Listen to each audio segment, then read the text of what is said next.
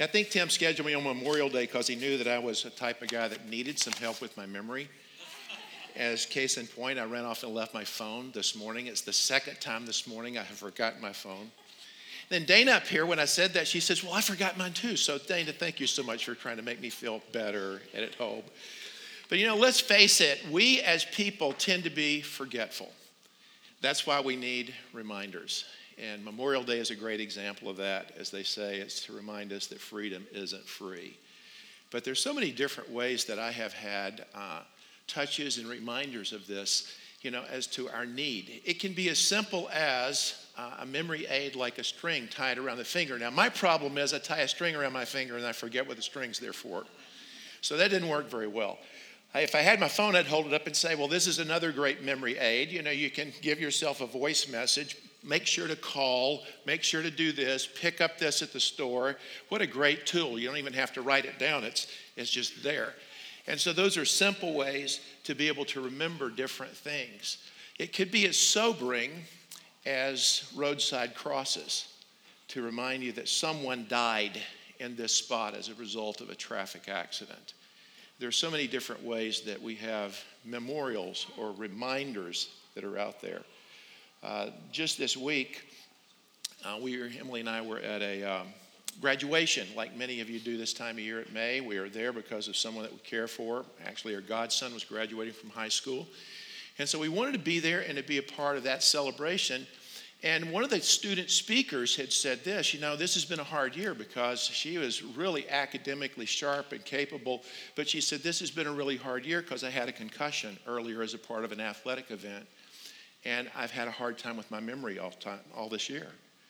And she said, So what I've had to do is to start taking photographs or pictures of special people or places or things or events. And then I'll review those by looking back at those pictures, and it helps to bring these back to my mind. You know, sometimes it's because of advancing age that our memory starts to slip. There's a couple that's at Desert Springs now but by God's grace, they're back at Desert Springs because a number of years ago they left. And they left essentially in a huff. And quite candidly, it was some things that they were ticked off at me about. I know nobody ever has that experience with Tim.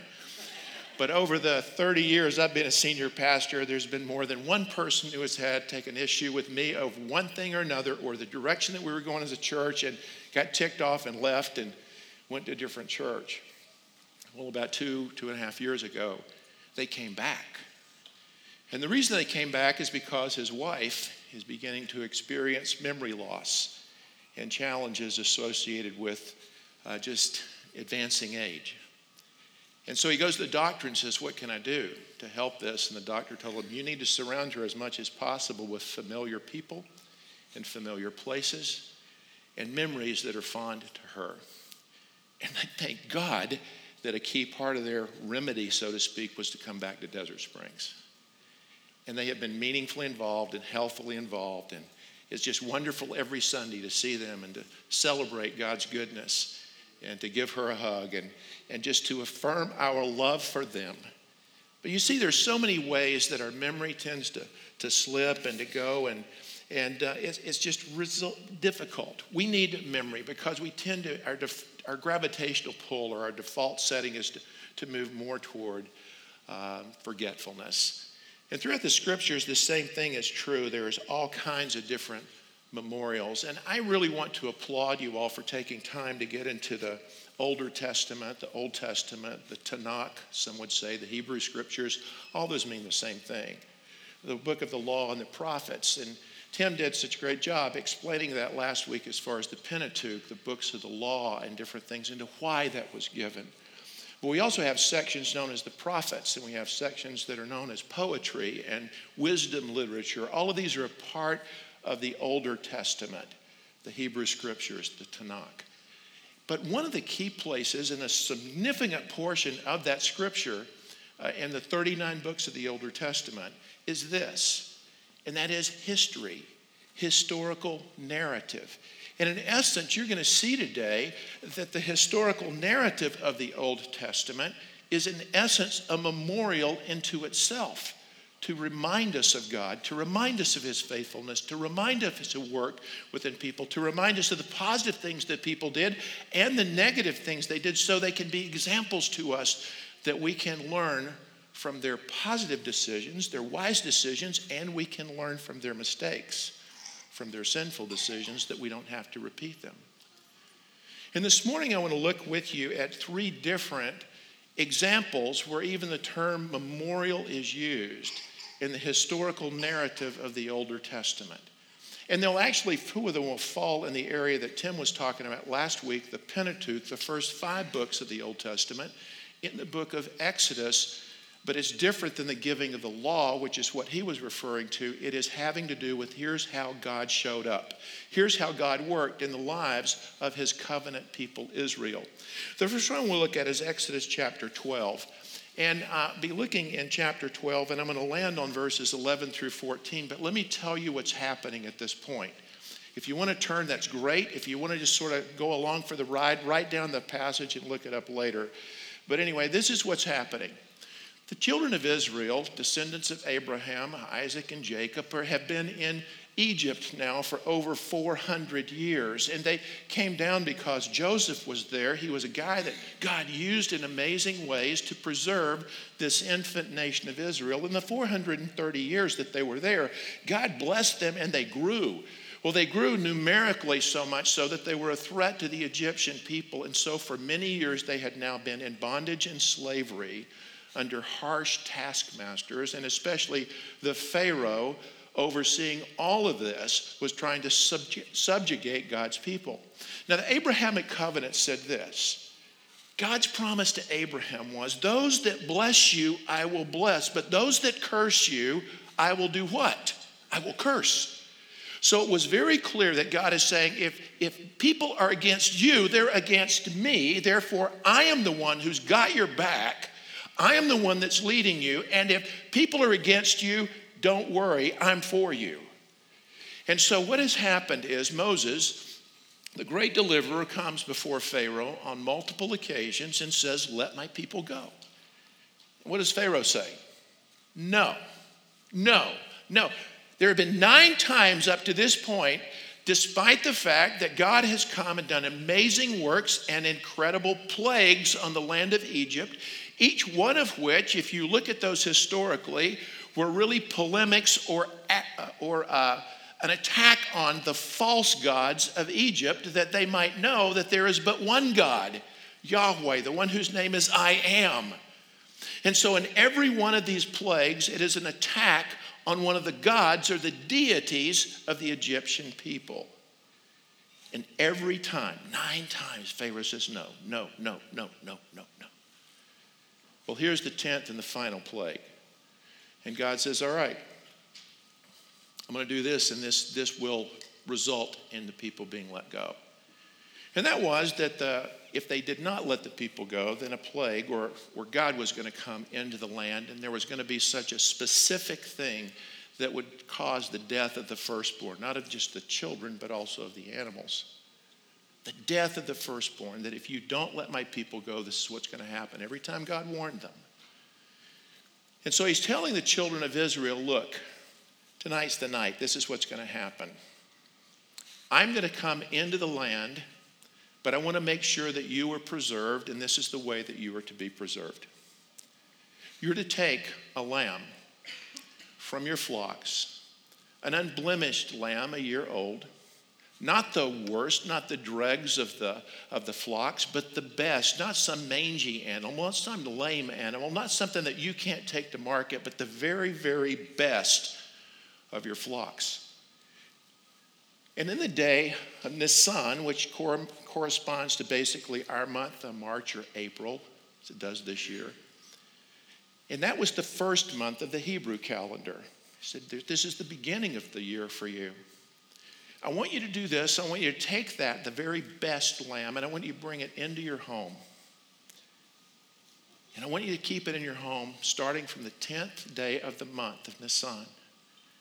And for four days, that lamb becomes a member of the family. Now, you know what happens. One of my Jewish friends, who's now with the Lord, but he came to faith in Jesus as his Messiah, and he spent the rest of his life seeking to convince people, Jew and Gentile, that Jesus is indeed the Messiah. And he would say this He says, You know, if you take a lamb into your home, after four days, what happens? It stops being a barnyard animal, right? It's a pet. What did the children do? What do the children do with that lamb? They play with it. What else do they do? They give it a name. This is not some anonymous barnyard animal that just ends up on the table. This is a member of the family, right? Well, let me back away from that just a second. I had a friend a number of years ago who had a large family, a lot of kids, and he said, You know, we do like to have meat on our table, and so we need to find some way to supplement our meat budget because it's so expensive. So he started raising rabbits. Now, you know about rabbits, right? They were the ones that Noah had a problem with taking them onto the ark because he said, Only two, only two, only two. Because they multiplied like what? Rabbits. So, anyway, they're a very prolific creature. So, he figured we'll have these rabbits and we'll have all kinds of meat to supplement our dietary needs. Well, the problem is the children started naming the rabbits. How well do you think that went over at dinner time at their home? Not good. exactly, they got it. Not good at all. So, anyway, this lamb from the 10th to the 14th is a member of the family, but on the night of the 14th, they were to take that lamb out and they would do something unthinkable. And because the children in the room, I'm not going to get into graphic, gory detail, all right, because that could really mess up the rest of your weekend for some of you who are parents. But they would basically slay the lamb. You know what I mean, right, parents? Okay, they'd take the lamb's life. And they would take the blood from that lamb, that unblemished lamb, and they were instructed to take the blood and take some hyssop, which is a plant like a paintbrush type of thing, and to paint some of the blood on the doorpost of their home and on the lintel or the headboard that's over it. And what it says in Exodus chapter 12 is when the death angel comes through the land, I will see the blood and I will do what? I will pass over your home so that death will not come near to you.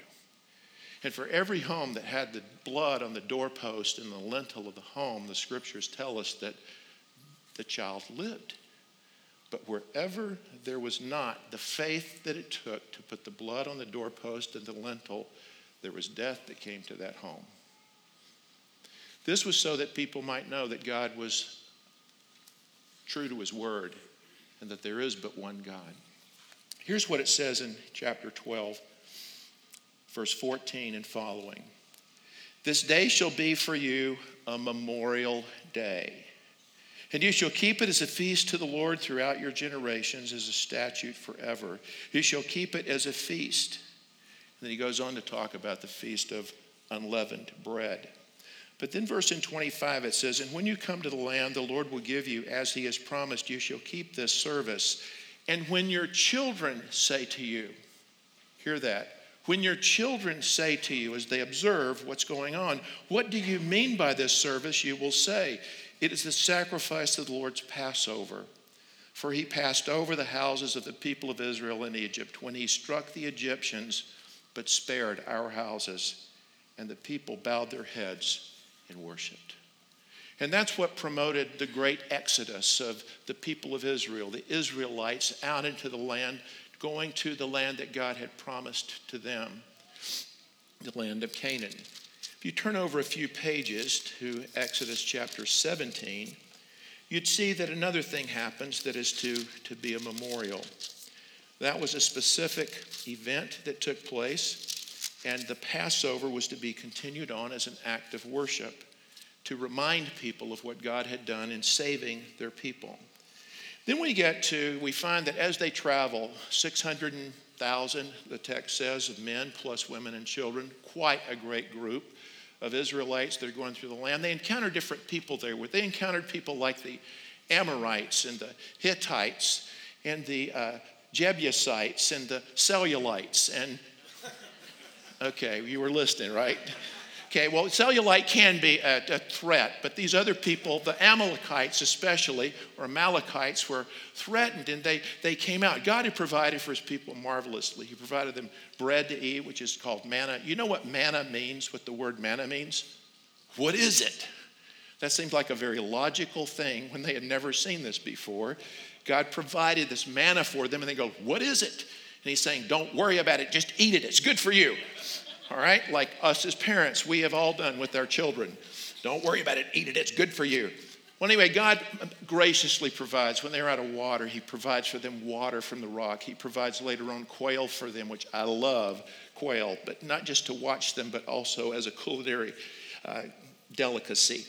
But anyway, uh, God provides for them amazingly. But they come up against this group of people called the Amalekites. And they decide that they're going to do battle with the children of Israel. And what did God say to Abraham? Those who bless you, I will bless, and those who curse you, I will curse.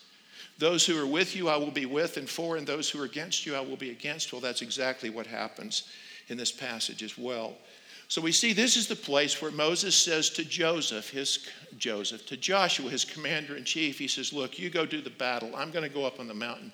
I'm going to pray. We're going to be waging warfare. You're going to be doing the spiritual warfare. I'm, uh, you're going to be doing the physical warfare. I'm going to be doing the spiritual warfare. And the people that go with Moses are Aaron and Hur. And Moses says, as long as he had his hand extended to heaven, his staff, then the Israelites under Joshua's command prevailed. But whenever his arms grew weary, the text says in Exodus 17, and his arm came down, then the Amalekites prevailed. So what they did is Aaron and Hur get on either side of him and hold his arms up, and then they get tired, and so then they prop his arms up with some rocks. And, and so as long as these are here, they keep that up, and Moses is praying, and Joshua is leading the people in battle, and they are winning. So it says here in Exodus chapter 17, verse 14 Then the Lord said to Moses, Write this as a memorial in a book and recite it in the ears of Joshua, and I will utterly blot out the memory of Amalek from under heaven. So Moses built an altar and called the name of it, The Lord is my banner, Jehovah Nissi, or Nissan saying, A hand upon the throne of the Lord, and the Lord will have war with Amalek from generation to generation. The reason that he's doing that is because they cursed the children of Israel. God is saying, These are my people. They're the apple of my eye. Because you have cursed them, I will come against you. But notice what he said write this down as a memorial to remind you of how God showed up, is in essence what he's saying. Well, these are two types of memorial. One is a, is a religious action, it's, it's a, a rite, it's something that's repeated, it's done over and over to remind them of what has happened and how God led them through the Passover. This is a written memorial. As I said, much of the Older Testament is a written memorial in and of itself to what God has done, his faithfulness to his people. I want to look at a third one with you, and this steps outside of what Tim was talking about. This is in the book of Joshua as to Joshua now is going to go into the promised land and take the people there. And this is recorded in Joshua chapter 4. Well, what happens is they come right up on the River Jordan, they've spied out the land, and they're getting ready to cross over, but, but the waters are at a high level. They are running really, really high. Perhaps it had been a wet year, I don't know. Uh, my wife and I were just up in Flagstaff a few days ago. We drove up past Mormon Lake and Lake Mary, and these are natural lakes, at least Mormon Lake is. I've never seen so much water in Mormon Lake as there is now, probably in 40 years. I've never seen so much water in Lake Mary. Well, it's because of how much snow we had, how much runoff, how much rain there has been this year, which has been unusual. Well, in the land of Israel, they would have the same types of things. And so the river is running really, really high, so much that they can't cross it. Now, they're smarter than a lot of people that are the stupid motorists that you always see on the news. When desert washes are flowing really high, you always see on the news people being lifted out by helicopter and cars floating down and because they didn't buy the don't cross this wash sign. Well, the Israelites are smarter than that. So they see that the waters are raging, they're coming down the river, and so they pray. They come before the Lord, and the Lord said, Here's what I want you to do. I want you to put the priest and the Ark of the Covenant in the front. And I want, as soon as their soles touch the Jordan River, it's going to dry up. It's like there's going to be a divine dam that's there. And just like they crossed the Red Sea, I'm going to provide for you the ability to cross over into the land of Canaan. Now, that takes a lot of faith, doesn't it? Sure. But that's exactly what God told them to do. So they obeyed. The priests come, their feet touch the water, the waters stop. The whole army and whole ensemble of the Israelites were able to cross over into Canaan. And God said to them, according to Joshua chapter 4, when you do, then I want you to do this. I want you to pick up stones, 12 stones out of the riverbed so that you can erect an altar on the other side, one stone for each of the 12 tribes of Israel, so that I can remind you that again I showed up. I provided for you in a powerful and miraculous way. In chapter 4 of Joshua, then it says this look in verse 5 that this may be a sign among you that when your children ask in time to come, do you catch that again? When your children ask in time to come, what do these stones mean to you? Then you shall tell them that the waters of the Jordan were cut off before the ark of the covenant of the Lord when it passed over the Jordan. The waters of the Jordan were cut off. So these stones shall be to the people of Israel a memorial forever. So they erected a memorial of 12 stones to remind them and successive generations of how God provided, of how He showed up, of how he demonstrated his love, his presence, and his power to his covenant people. We go to Washington, D.C., there's all kinds of memorials. I love the Lincoln Memorial. I love to be there. I love to write, read the inscriptions on the wall to, to think back to a very dark and difficult time in our country's history. And yet to think of how God provided leadership through Abraham Lincoln and others to preserve the State of the Union.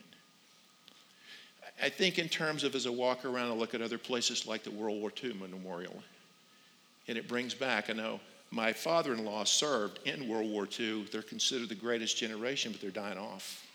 There's not many there left. And we tend to forget the sacrifice that others have done.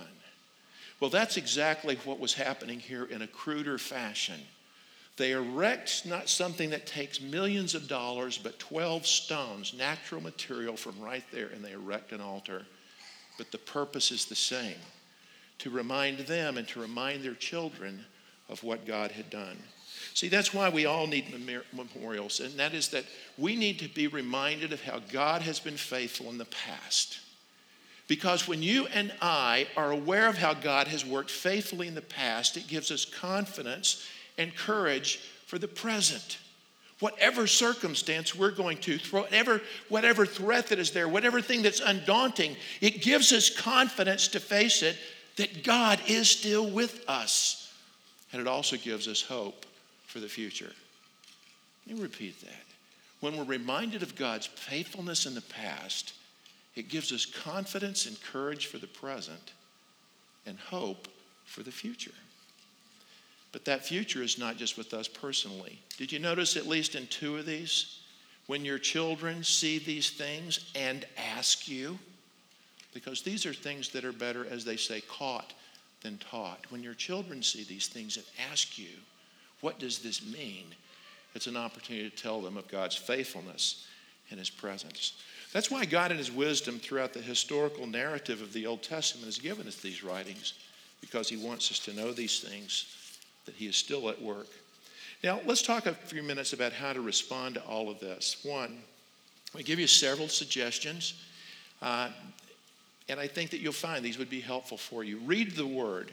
Make that a part of your regular personal growth. Read the Word. Now, we should study the Word too. The scriptures tell us study the Word, but sometimes we get so immersed in the details that we don't see the proverbial forest for the trees. Read the word, read the stories of Scripture. And I even hesitate to say stories. Read the narrative of Scripture, but see it in its flow. If you don't understand all the pieces of it, look, go with the main flow that's there. Read the Scriptures, and especially don't neglect the reading of the Older Testament. You know, in 1 Corinthians 10 6, and I'm just going to tell you what, what Paul says to the people there. He says, These things are written about the Israelites that as examples to us as Christ followers.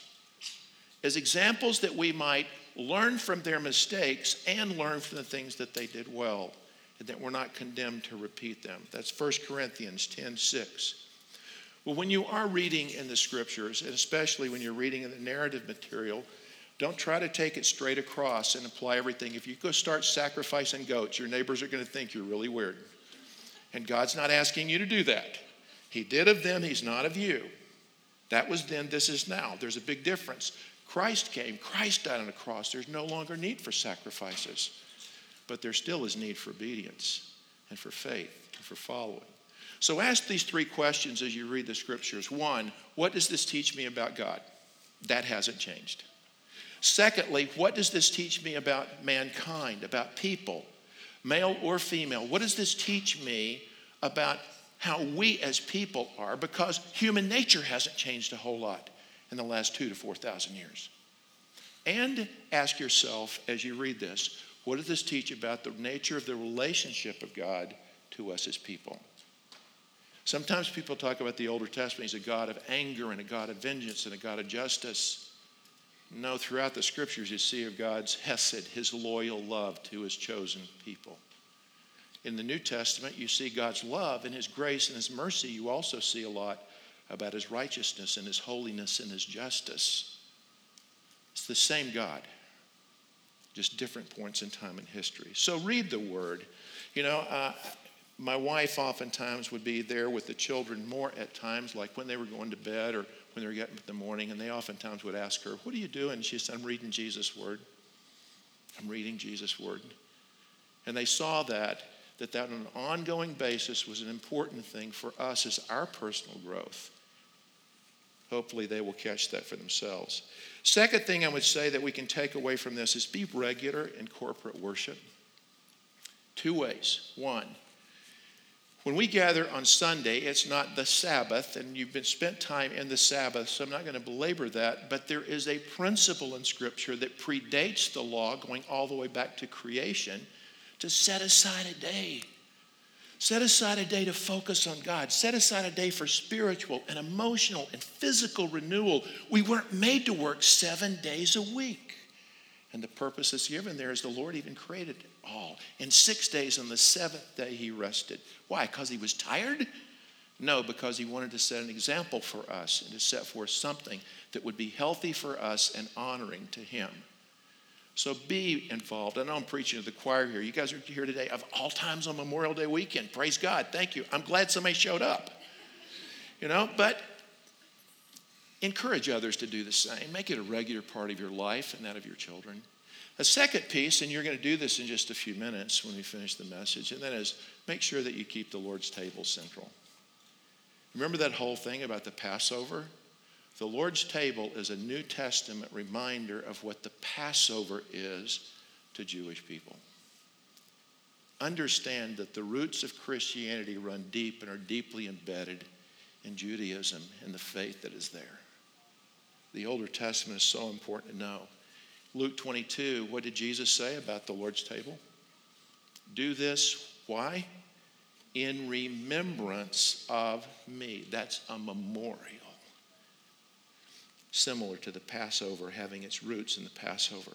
Three, establish family traditions. That would be real helpful to do. is, And to, it can be different things. One of our friends who's heavily involved in ministry and written a lot of books and other stuff, Tim and Darcy Kimmel. We used to go to their home uh, for Christmas, and we would always have the children act out the Christmas story. Now, there was some real interesting stuff, especially when it came for the time of delivery of Jesus, when there was a miraculous delivery of this baby doll that was stuffed underneath of a robe.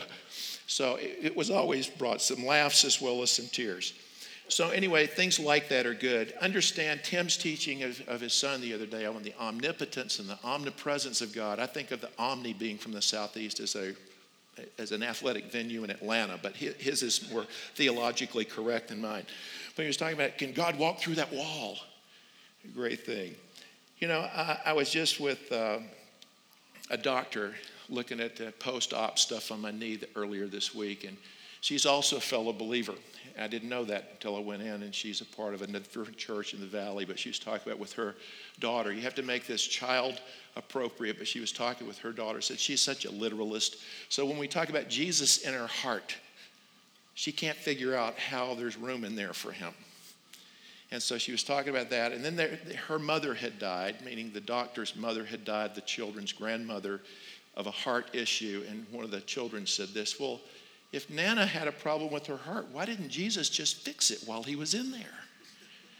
I love that. I love the simplicity, but understand Jesus said it's the faith of a child. What a beautiful thing. Establish those family traditions because it's such a rich time for you as well as for them. Tell stories of how God's worked in the past. Tell stories. That's what the narrative is a written form of that, but talk about it orally among yourselves. You just did that with your volunteer dinner or, or your, your celebration event. I understood you were talking, Tim, in your message last week about how many great stories there were about how God has been at work. Keep that up, keep doing it. I got to tell you, it's so important, and I see this.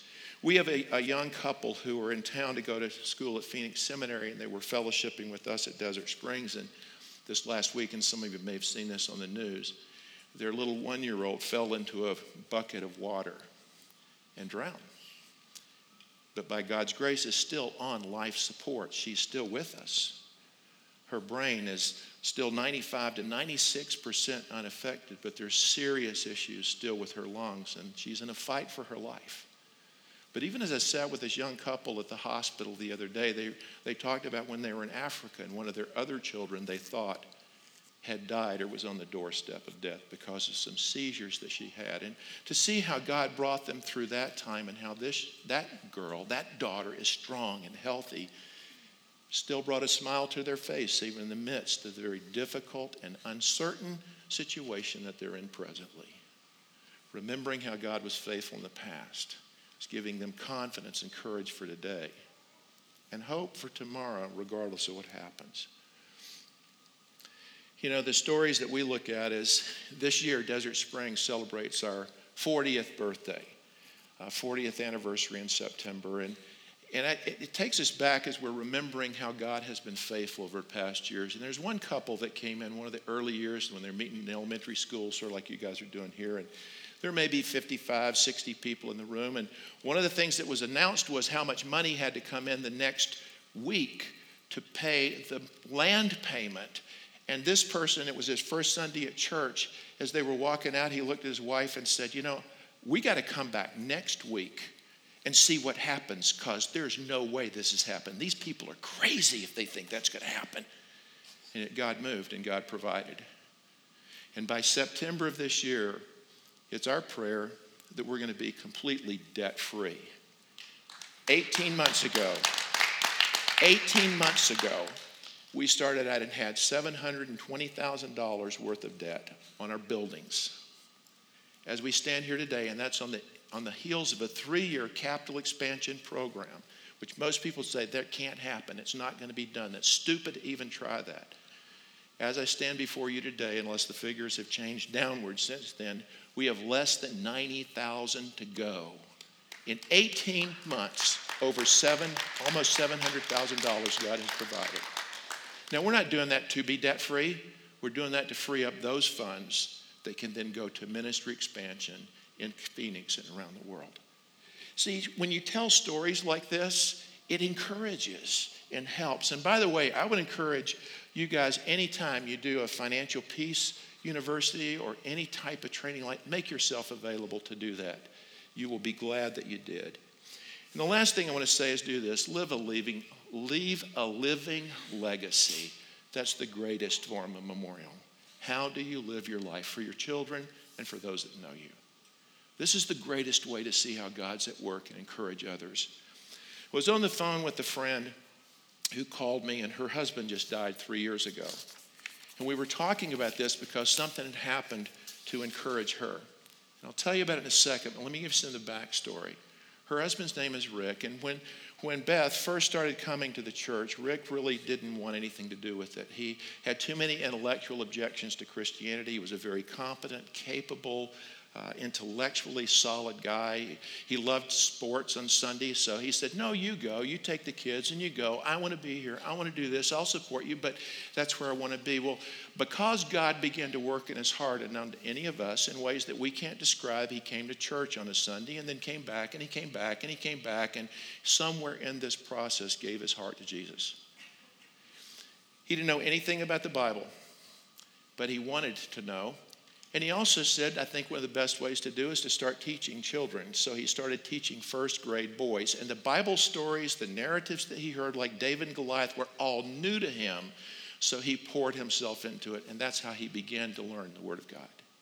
It was great to watch this guy, six eight. He was a uh, collegiate uh, uh, lineman and uh, six eight, big guy, walking around campus, and all these little boys following like ducklings, just all over the place.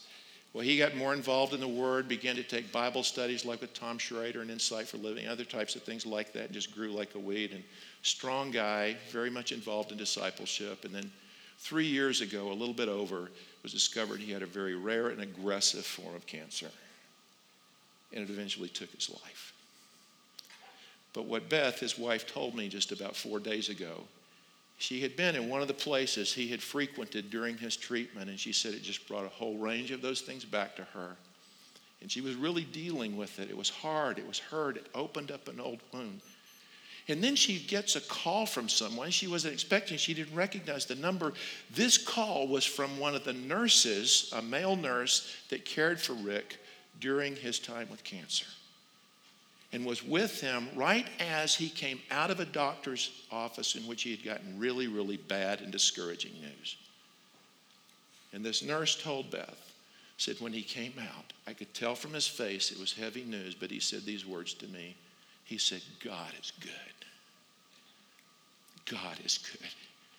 And he said, I've been wanting to call you and tell you that. And so I had your phone number in my phone, and I just haven't thought about it until now. And so I wanted to call you and tell you that his words to me have helped me in dealing with this to have an eternal perspective on these types of things. What a rich thing and what a rich legacy Rick left behind in that fashion. I want to ask you what legacy, what memorial are you leaving behind? For your children, for your co workers, for people in your neighborhood? Leave a living legacy leave that memorial. God will bless it. It will give, as we focus on how He's provided in the past, confidence for today, regardless of what the challenges are, and hope for tomorrow. Let's pray together. Gracious Father, I want to thank you for the truth of your word. And I want to thank you for the presence of your spirit to take your word and to make it a reality in our lives. I thank you for the men and the women and the children that are here at Phoenix Bible Church. I thank you for your faithfulness to them over these years. And I pray that you will grant and give to them even a much broader sphere of influence as you bless the work of their hands. Thank you, Father, for the privilege of partnering with them in your ministry. And may many people come to know Jesus as they make much of him. I pray this today in his name. Amen.